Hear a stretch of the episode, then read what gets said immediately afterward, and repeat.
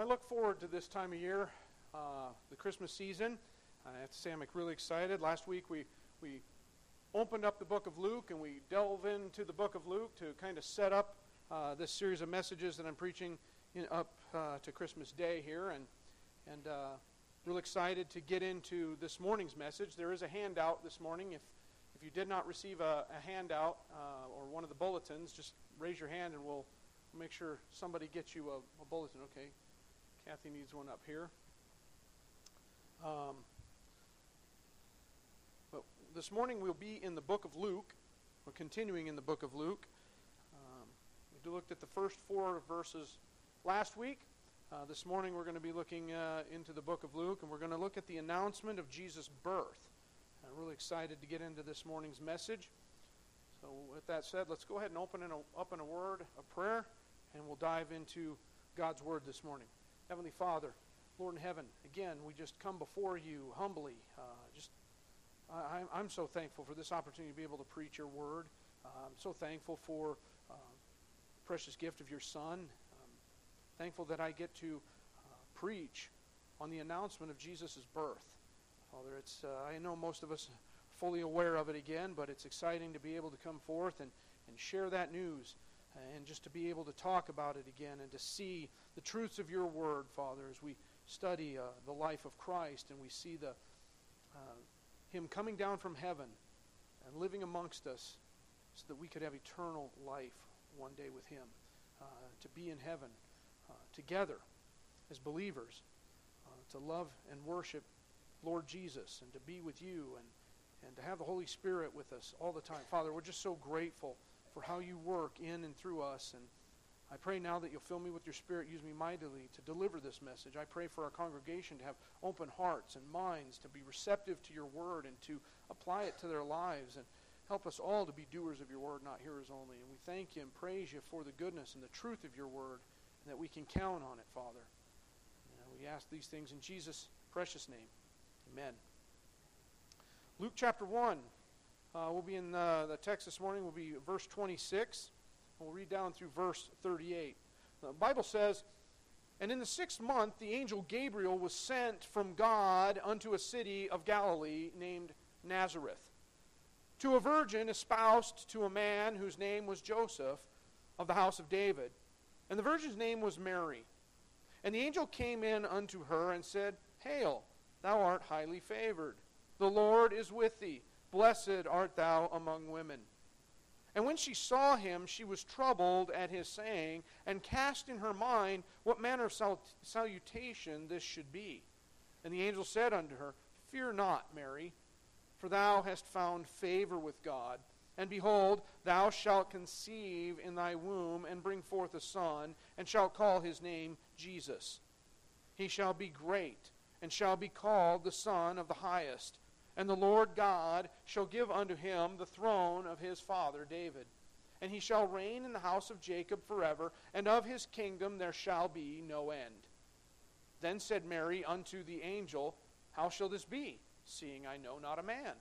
And the angel answered and said unto her, The Holy Ghost shall come upon thee, and the power of the highest shall overshadow thee. Therefore also uh, there also, also that holy thing which shall be born of thee shall be called the Son of God. And behold, thy cousin Elizabeth, she hath also conceived a son in her old age. And this is the sixth month with her who was called barren.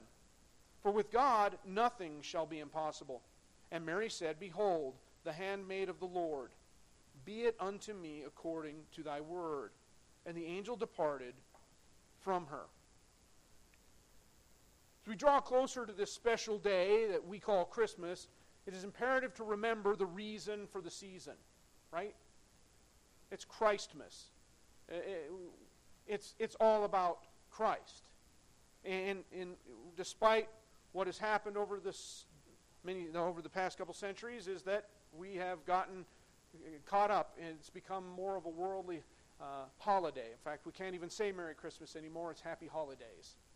But we must remember as believers the reason for the season. And we get caught up in the moment, and uh, as many Christians, we forget the real purpose of this time of year. We get busy decorating our homes. We, we put up trees and we're putting lights on the trees and decorations on the trees, and we're, we're out shopping for presents for family, and then we're wrapping those presents, and, and we just get consumed with all kinds of stuff and making all kinds of Christmas goodies and the cookies and the, the cakes and the pastries and all that good stuff, and we prepare for that big Christmas dinner, you know, and I don't think anybody cooks a Christmas goose anymore, but sounded good in the old days, right? But um, but ultimately, all these worldly things, all these things draw us away from what the real reason for the season, what the whole purpose of what the season that we celebrate. We forget, uh, we get so busy, we forget whose birthday it actually is. It is a birthday that accentuates the incarnate Christ for all of mankind. So, where should our focus actually be? Well, ultimately, it should be on presence, right? Uh, well, no, not P R E S E N T S presence, but P R E S E N C E, in the presence of God. That's where our focus should be. Our focus should be on the presence of God because at this time of year, uh, every day for a believer, we should be thankful for the presence of God in our life. If you've accepted the precious gift of Jesus Christ, you now have the presence of God in your life. You can have it every day. This is a time to reflect on what God did for us. God sent his only begotten Son, and he came down from heaven and put on flesh. He is deity wrapped in humanity. He did that for us. He did it to live amongst us and to live like us, to experience all that we experience in this life. He was our Emmanuel, God with us. He was born of a virgin and lived a sinless life so that he could one day lay down that life for the sins of the world.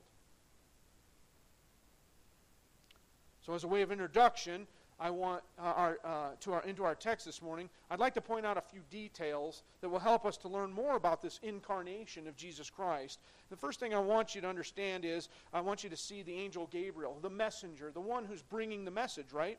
Uh, the heavenly messenger who interpreted to Daniel the meaning of the vision of the ram and the goat. That's, that's what Gabriel, Gabriel did this. He's mentioned four times in the Bible, each time bringing a human, uh, bringing to human beings a message from the Lord. Twice he appeared to Daniel in chapter 8 and chapter 9. In the New Testament, he appears uh, both times in the book of Luke. He appears once uh, to announce the birth of John the Baptist. We see that in Luke chapter 1, verses 8 through 20.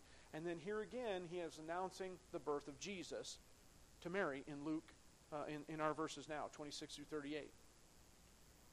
But not only that, I want you to see where this takes place. Okay? The announcement comes, but it comes in the town of Nazareth. And Nazareth was a small village in Jesus' day.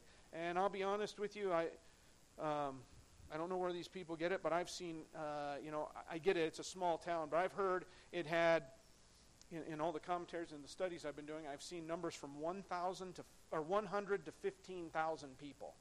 Uh, I lean towards maybe a town of around 400 people. That seemed more common to what I was seeing.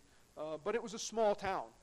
It was a small town, and uh, it had only one spring to supply fresh water to its inhabitants. That'd have been tough for 15,000. So, uh, but the member, uh, but the members of this small community were simple people, working to make a living for their families. But understand, this was a town of poor reputation. It was a town of poor reputation, as noted by Nathanael in John chapter 1, verse 46.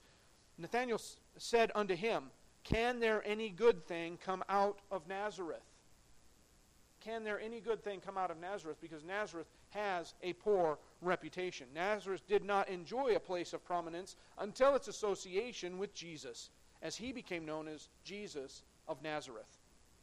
In fact, Nazareth, Nazareth is not even mentioned in the Old Testament. I love what Calvin Miller says, though. Calvin Miller said, Great works of God rarely start in big places.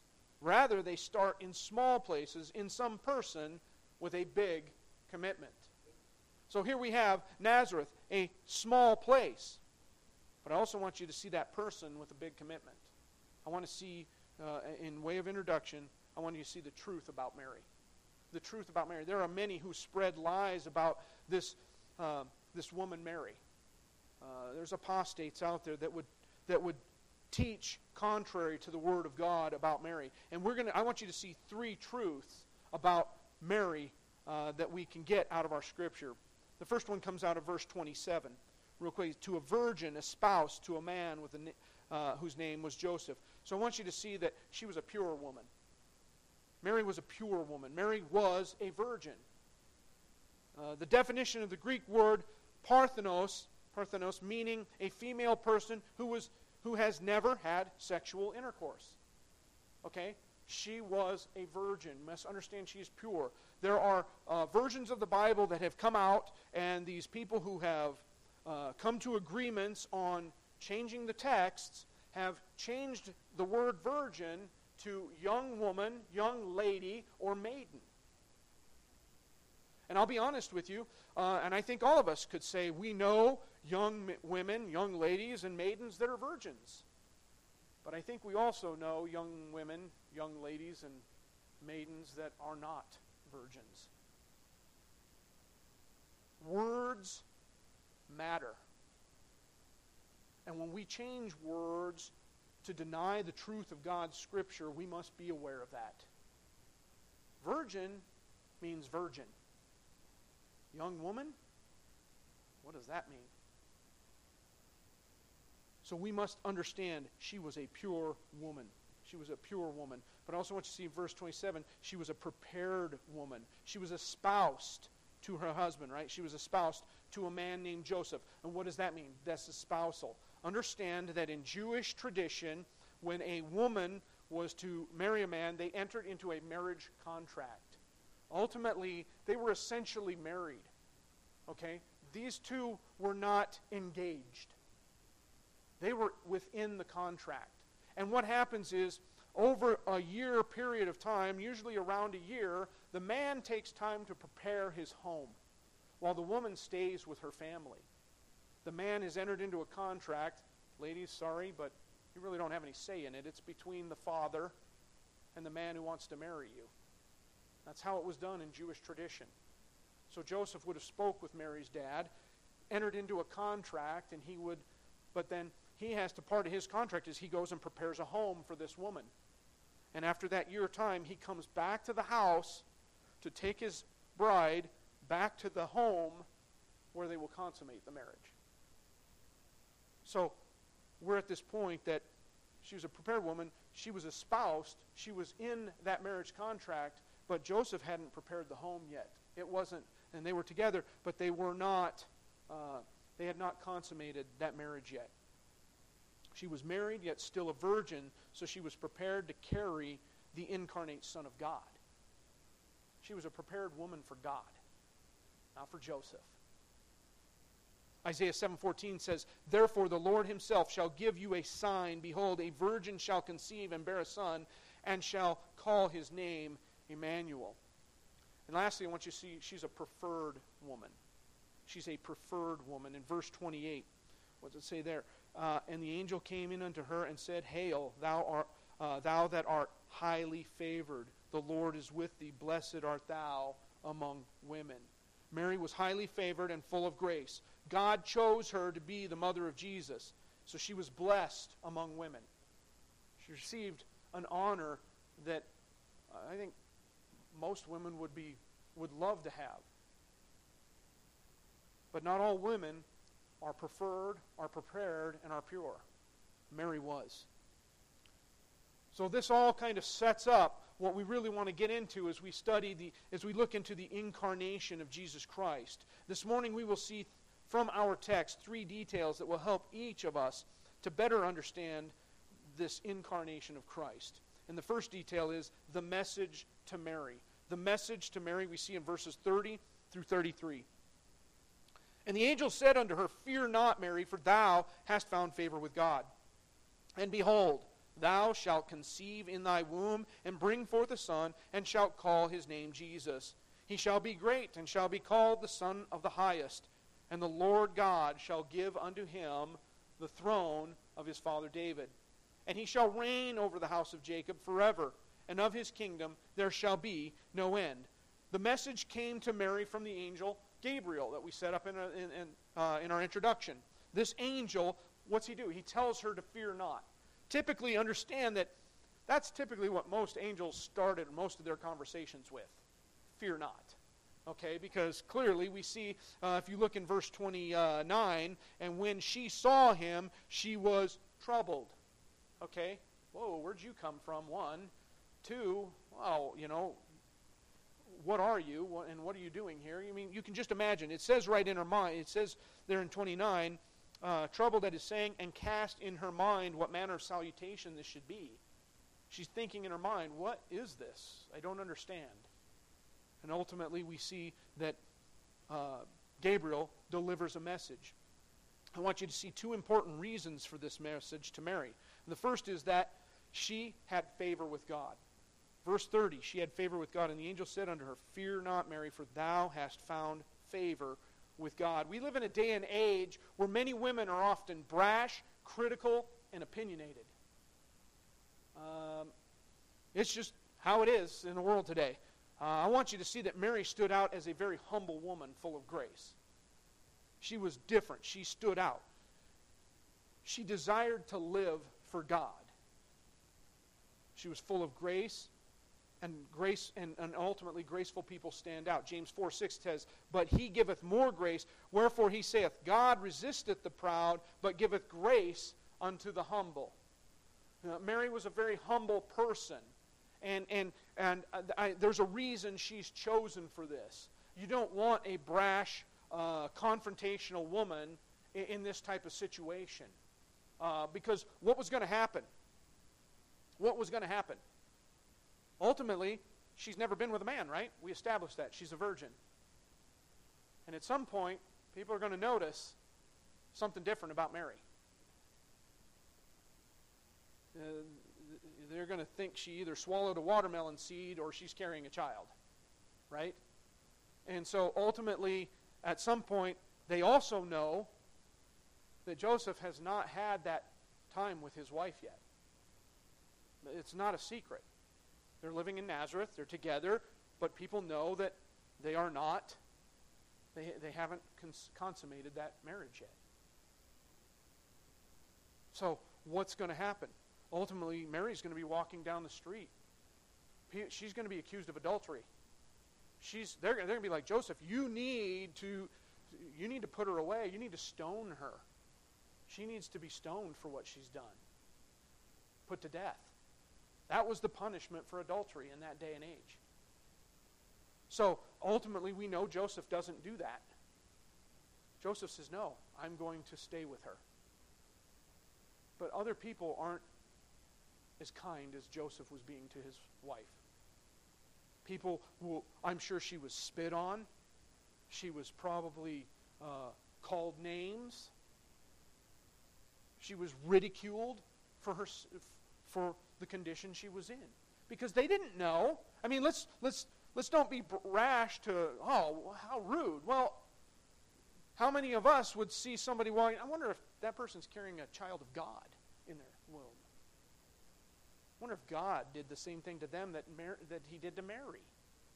Remember, this had never been done before Mary, and it's never been done since Mary. It's the miracle of miracles. So I believe, uh, you know, we know God in his infinite wisdom needed to make sure he was choosing a woman who was not going to, who was not going to let these things affect her she was going to do what needed to be done, bringing honor and glory to God. She wasn't going to get into arguments with people. She wasn't going to try to defend herself and say, But you don't understand, God did this to me. That's what's that going to get her? Blasphemy, you're going to hell, you know, you're going to then they'll stone her for that. So ultimately we see that she was a humble woman. And we could all learn from this.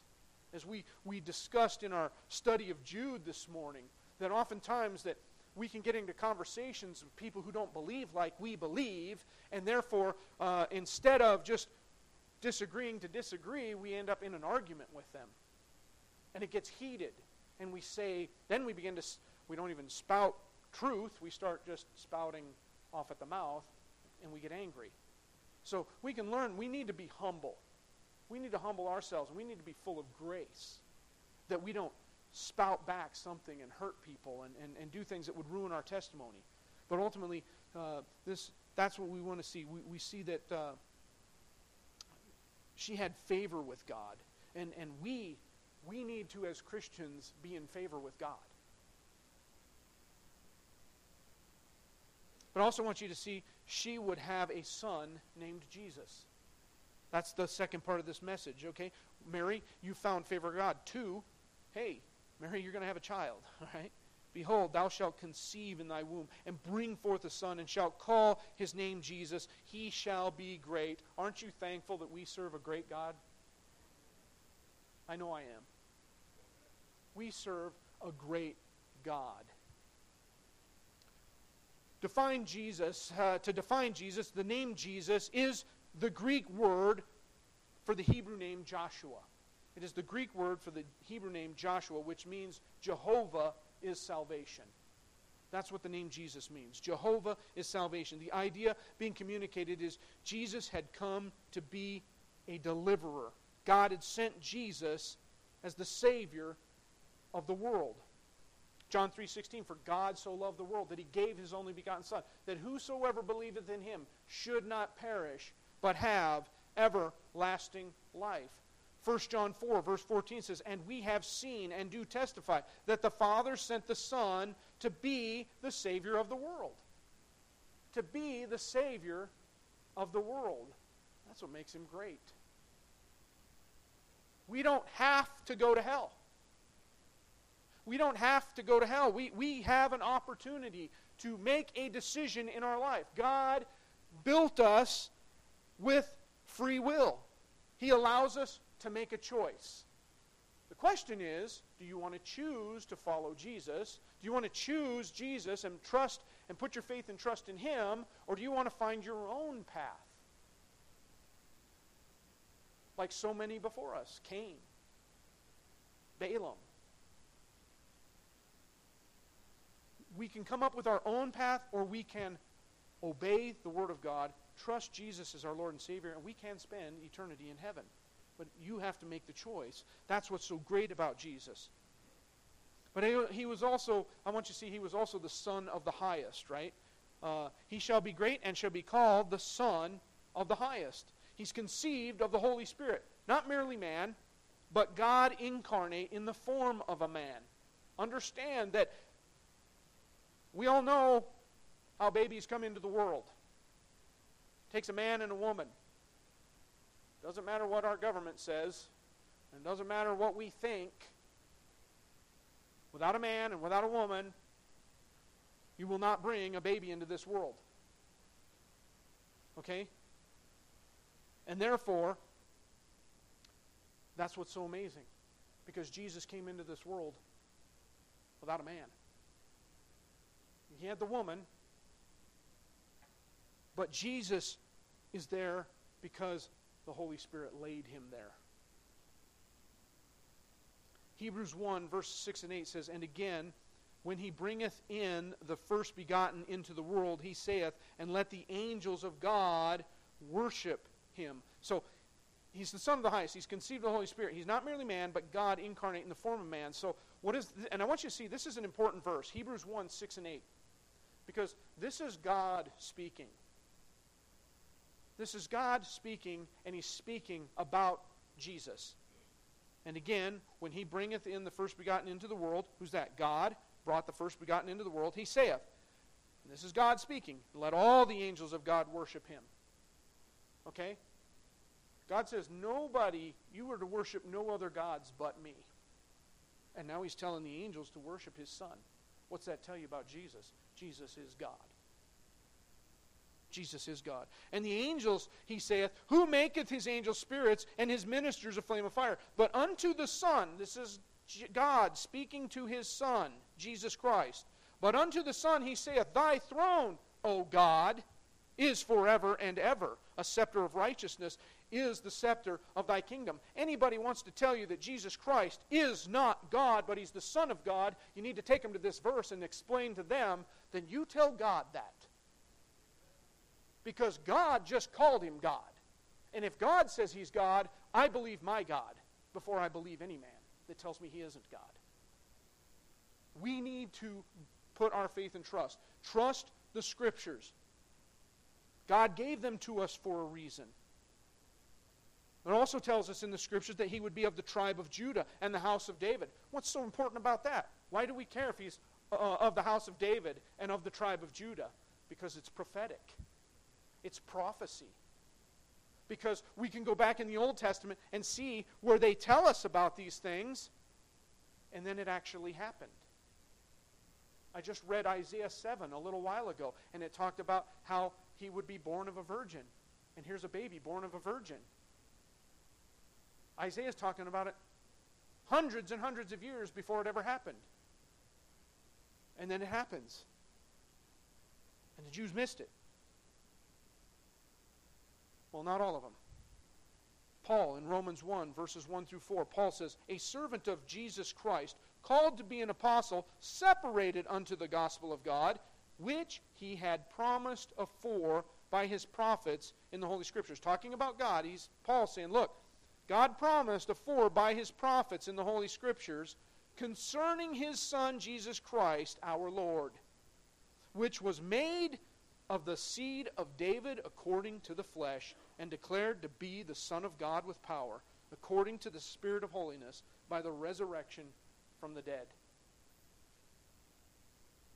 It's prophetic. Paul saw it. Paul saw it. Remember, Paul was persecuting Christians now he is a Christian. What in the world changed? What changes a man from killing Christians to becoming a Christian? The Word of God, Jesus Christ, confronting him on the, on the road to Damascus. That'll change a man. The Lord God also says here, the Lord God will give him the throne of David, and it will be forever. Verse 33. We see that it will be forever. Second Samuel tells us in, uh, in chapter 7, verses 12 and 13. And when thy days be fulfilled, and thou shalt sleep with thy fathers, I will set up thy seed after thee, which shall proceed out of thy bowels, and I will establish his kingdom. He shall build an house for my name, and I will establish the throne of his kingdom forever. Isaiah adds to it in chapter 9, verses 6 and 7 very famous verse For unto us a child is born, unto us a son is given, and the government shall be upon his shoulder, and his name shall be called Wonderful, Counselor, the Mighty God, the Everlasting Father, the Prince of Peace. Of the increase of his government and peace there shall be no end. Upon the throne of David and upon his kingdom to order it and to establish it with judgment and with justice from henceforth even forever. The zeal of the Lord of hosts will perform this. Jesus will come again. He will rule and reign. His kingdom will be forever. So, we see that Mary is highly favored and her son Jesus will be great. Now that we, we have a better understanding of the message to Mary, let's look at the miracle of the conception. The miracle of the conception. We see this in verses 34 through 37. Bible says, Then said Mary unto the angel, How shall this be, seeing I know not a man? And the angel answered and said unto her, The Holy Ghost shall come upon thee, and the power of the highest shall overshadow thee. Therefore, also that holy thing which shall be born of thee shall be called the Son of God. And behold, thy cousin Elizabeth, she hath also conceived a son in her old age. And this is the sixth month with her who was called barren. For with God nothing shall be impossible. So we need to stand firm. It was we look in the miracle of this conception. There are those who deny the conception. They deny this miracle. Many people say Jesus, uh, his father is Joseph. Uh, that, that, this is not a, uh, a virgin birth we must stand firm on our faith in one of the greatest miracles in all of Scripture the divine conception of Jesus Christ in Mary by the Holy Spirit. Excuse me. So, how do we stand firm on this belief? How do we do this? It starts because of Mary's purity. It all boils down to Mary's purity. If, if, if Mary is not a virgin, then therefore Joseph is the father of Jesus, and Jesus is nothing more than mere man. And if he's nothing more than a mere man, then he's not worthy to go to the cross for all of mankind. For all have sinned and come short of the glory of God. There is none righteous, no, not one.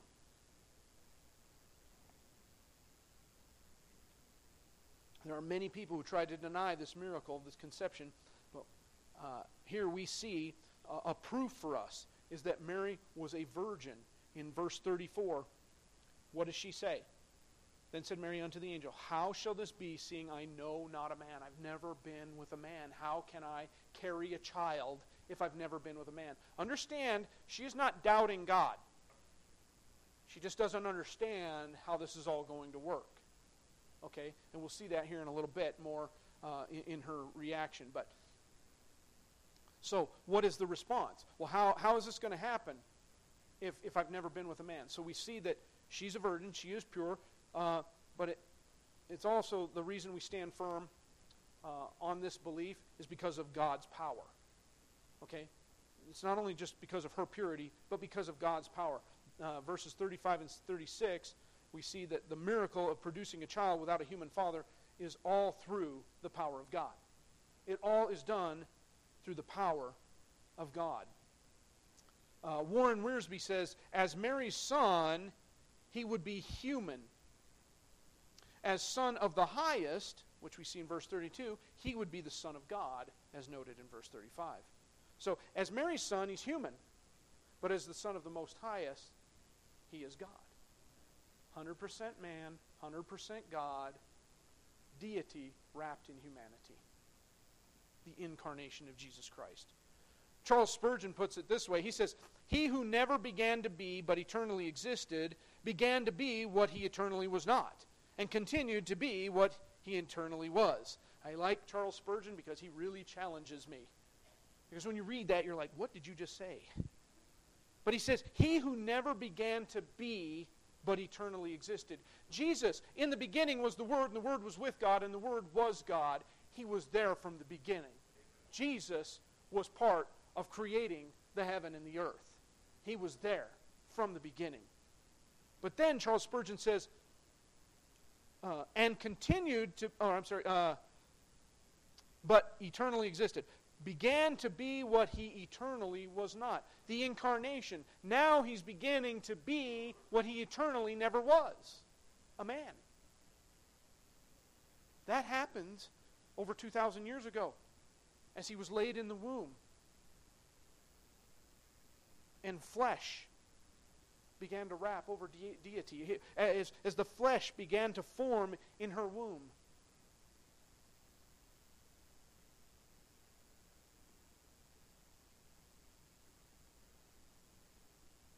So, and that's what he said. And then he continued to be what he eternally was.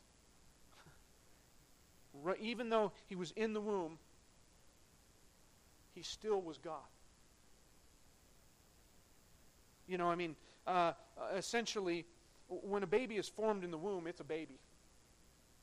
It doesn't have to be born to be a baby. It was a baby. And when God was laid in the womb and flesh was wrapped around him, he was a baby and he was God. And that shows you, uh, that, that's the amazing true. What's so amazing about this is that God would do that for us. That God, we, we've seen Abraham witnessed the, uh, the angel of the Lord.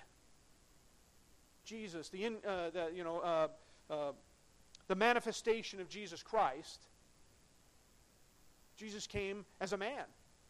Now, he didn't have flesh because he was angel of the Lord. He, he wasn't an angel, he was God, okay? And we know that because Abraham fell and worshiped him, and the, the angel of the Lord did not tell him to stop worshiping. He knew that uh, because he was Jesus, right? And so we know that that was uh, a manifestation of Jesus Christ in that time. And so he, he could have came as a man. He could have came as a powerful king. He could have established a throne somewhere and came as this powerful king and, and rode into town on a big white stallion and all decked out. Uh, looked like the king that the Jews were looking for.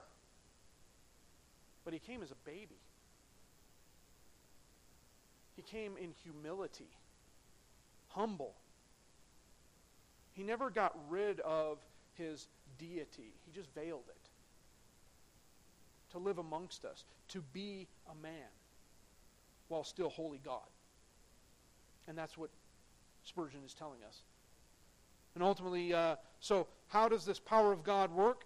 Uh, the, the angel tells Mary, the Holy Ghost shall come upon thee in verse 35. Gabriel was careful to point out that the baby would be a holy thing and would not share the sinful human nature of man. Understand, he says, this is a holy thing in your womb. Okay? What are we all to strive for? Holiness, but none of us are holy. Uh, we are to strive for it, though. We are to be holy, for I am holy. That's what God says, right? Be holy, for I am holy. We are to strive for it. But Gabriel makes it very clear this is a holy thing. He would not share the uh, sinful human uh, nature of man. Uh, we understand that Jesus, he knew no sin. 2 Corinthians 5.21, For he hath made him to be sin for us who knew no sin, that we might be made the righteousness of God in him. So Jesus Christ, he knew no sin. We also know he did no sin. 1 Peter 2:22 says, "Who did no sin, neither was guile found in his mouth." Jesus Christ never sinned. He was sinless. He was, he was pure, right? Uh, he was perfect.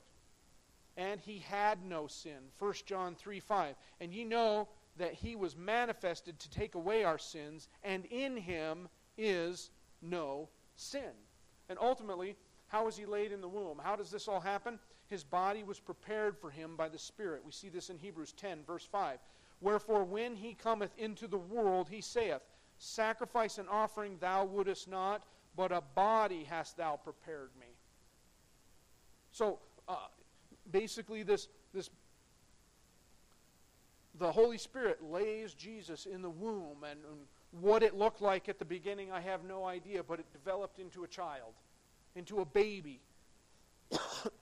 and the body was prepared.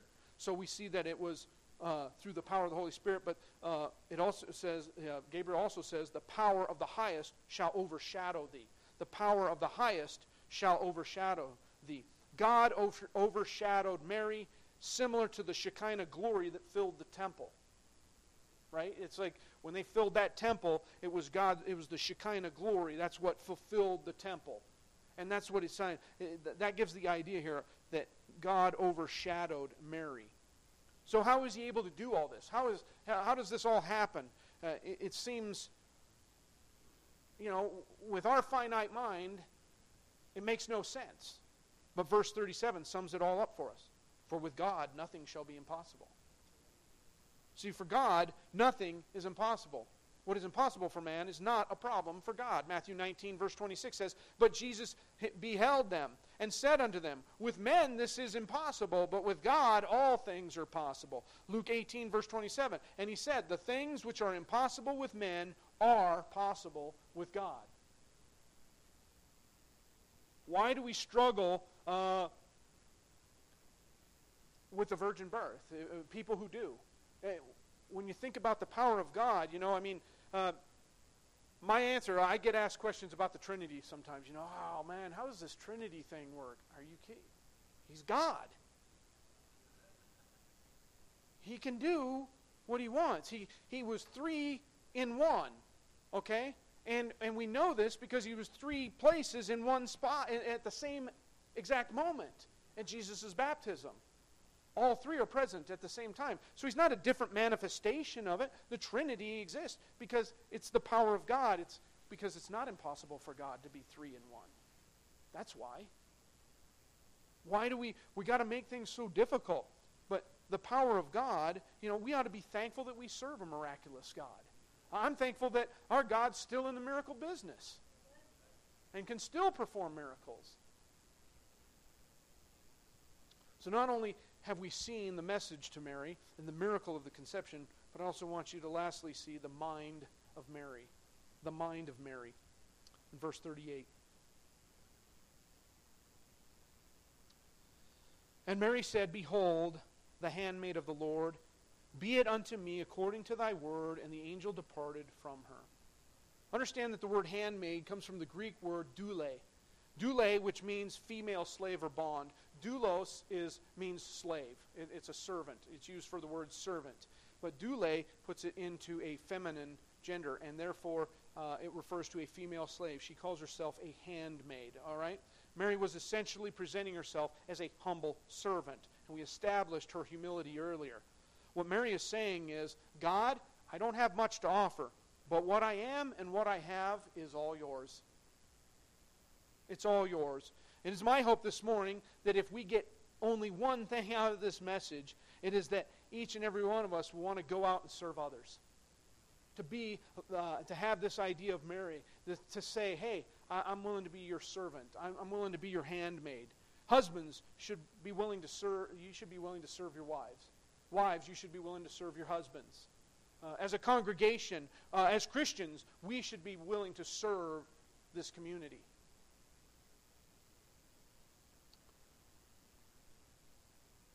So, with the, uh, with the mind of Mary, I want you to see that she had a humble spirit. That was the idea there. She, she has this humble spirit. But also, I want you to see she has a humble consent. A humble consent. Even though Mary didn't fully understand how everything was going to work, she humbly consented to the will of God. And this is no different with us as believers. We should, uh, when God asks us to do something difficult, are you willing to, are you willing to submit to His will? Are you willing to surrender your desires if needed to do God's will? I want you to see there that she, uh, Mary, she consented to the will of God. Um, uh, let me see this. Uh, where was that verse? Um, and Mary arose. Oh, I'm sorry. And, uh, and Mary said, "Behold, the handmaid of the Lord. Be it unto me according to thy word." So she says, "Look, behold the handmaid. I'm submitting to your. I'm your servant." I'm your slave. I'm here for you. Like I said, is that's the idea she was giving. She consented to the will of God. Uh, I, I, heard a story about a guy uh, named Ivan who was in a Russian prison. Right? He was in a Soviet prison camp. And one day he was praying with his eyes closed when a fellow prisoner noticed him and said, with ridicule in his voice, Prayers won't help you get out of here any faster. And opening his eyes, Ivan looked at that man and he said, I do not pray to get out of prison, but to do the will of God. But to do the will of God. See, the world's most popular prayer is, Thy will be changed. Thy will be changed. But the world's greatest prayer is, Thy will be done. William Barclay said that. World, the world's most popular prayer is, Thy will be changed. See, that's this idea here is if we were this Ivan, how many of us would be in prison begging God to get us out of there? Rather than saying, God, you have me here for a purpose. Show me what it is. Thy will be done. Jesus Christ, Garden of Gethsemane, praying,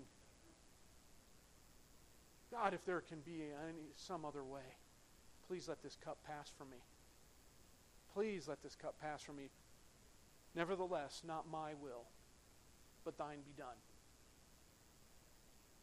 The very words that Mary herself is saying. Whatever you need, Lord, I am your servant. I am here for you. She consented to his will, but she also consented to his word. In verse 38, see, Mary says to God, Be it unto me according to thy word. Look there in verse 38 if you can. Be it unto me according to thy word. Repeat it after me. Uh, uh say it along with me, will you? Be it unto me according to thy word. Again, be it unto me according to thy word. Can you say that to God this morning? Can you say that and mean, Be it unto me according to thy word? Whatever you would have for me, Lord, I am yours. I'm willing to obey. And, and understand, there are many things in the Word of God that when we get in here and we read it, can you say, Be it unto me according to thy word? Go ye into all the world, preach the gospel. Be it unto me according to thy word, Lord. If you're aught with a brother, you should go to that person and deal with that person one on one. Not go talk to your friends about that person. Uh, not go complain to people about that person. You're supposed to deal with that person one on one. Be it unto me according to thy word. Are we willing to obey? We are not we are we are to be a humble people, not a prideful people. Be it unto me according to thy word. We are supposed to forgive others as Jesus has forgiven us. Are you harboring some bitterness towards somebody this morning that maybe you know you need to forgive them? Well, I can never forgive them for that. Aren't you thankful that wasn't Jesus' remarks while he's on the cross? Think he said, Forgive them, for they know not what they do. Be it unto me according to thy word. That's, that's the words of this humble servant Mary. Mary completely yields to the will of God. She sets aside her own plans to obey God's word and to do his will. When God speaks to us through his word, our response should humbly be uh, uh, should be to humbly yield to his perfect will. See, when this book is opened and God's word goes forth, there is only one right response, and that is to trust and obey. This is the Word of God, and if we say it is the Word of God, then everything in here, whether we agree with it or not, we need to trust and obey. Trust and obey, for there is no other way to be happy in Jesus than to trust and obey. Andrew Murray once said, God is ready to assume full responsibility for the life wholly yielded unto Him. Are you willing to let God be responsible for you? Are you willing to wholly yield your desires, everything, to God and let Him use you in a, in a miraculous way? Jeremiah 29 11 says, For I know the thoughts that I think toward you, saith the Lord, thoughts of peace and not of evil, to give you an expected end. See, what God says is, I have a plan for your life, and if you will consent to me and obey my word, I am going to show you what I can do in your life. I, have often told people coming up here and, uh, and, and taking this church, I am so excited for the opportunity to, to, to pastor this church, and I'm excited to see how God is going to work in and through me in the coming years, weeks, days. Because everything that's going to happen that's going to be any good, it's going to be of God, not of me. God's will is right here in our hands. Are you going to trust it? Are you going to obey it? Will you yield to it? There may be times in your life when God asks you to do something that may seem impossible. And I know, because He asked me to move to California. And it seemed impossible. Because I swore I'd never go to that state, ever. And God just chuckled.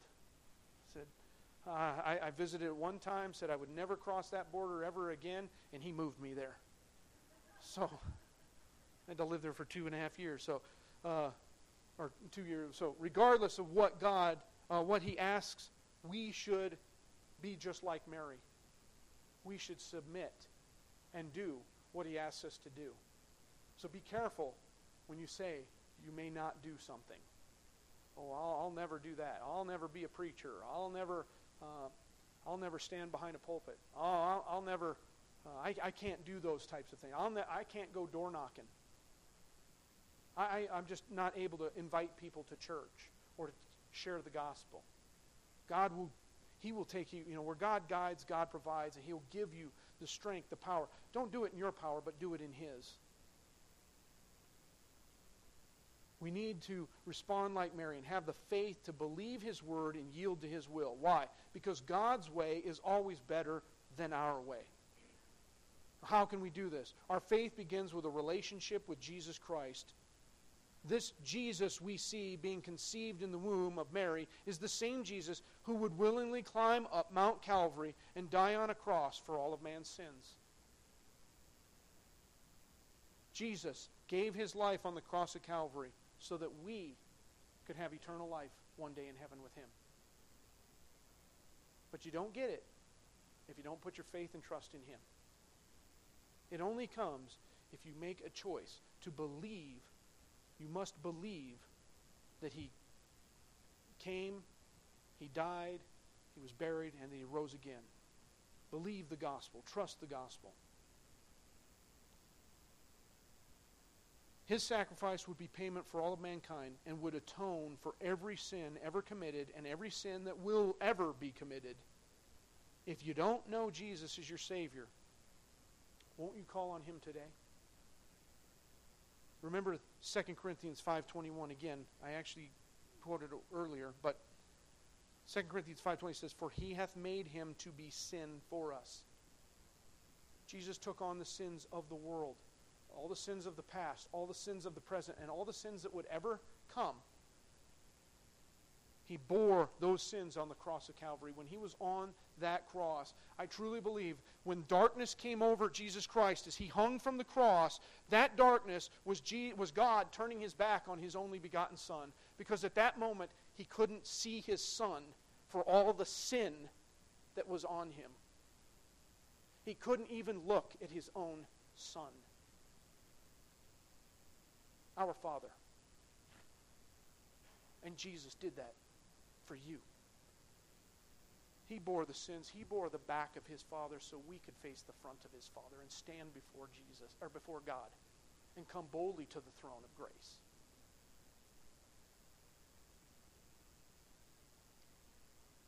He hath made him to be sin for us who knew no sin, that we might be made the righteousness of God in him. That's exactly what I just described let us show our appreciation by living a life honoring the one that came down from heaven to offer himself a sinless sacrifice on the cross of Calvary. Every head bowed and every eye closed, I'd like to offer just a moment of invitation. Every head bowed, every eye closed.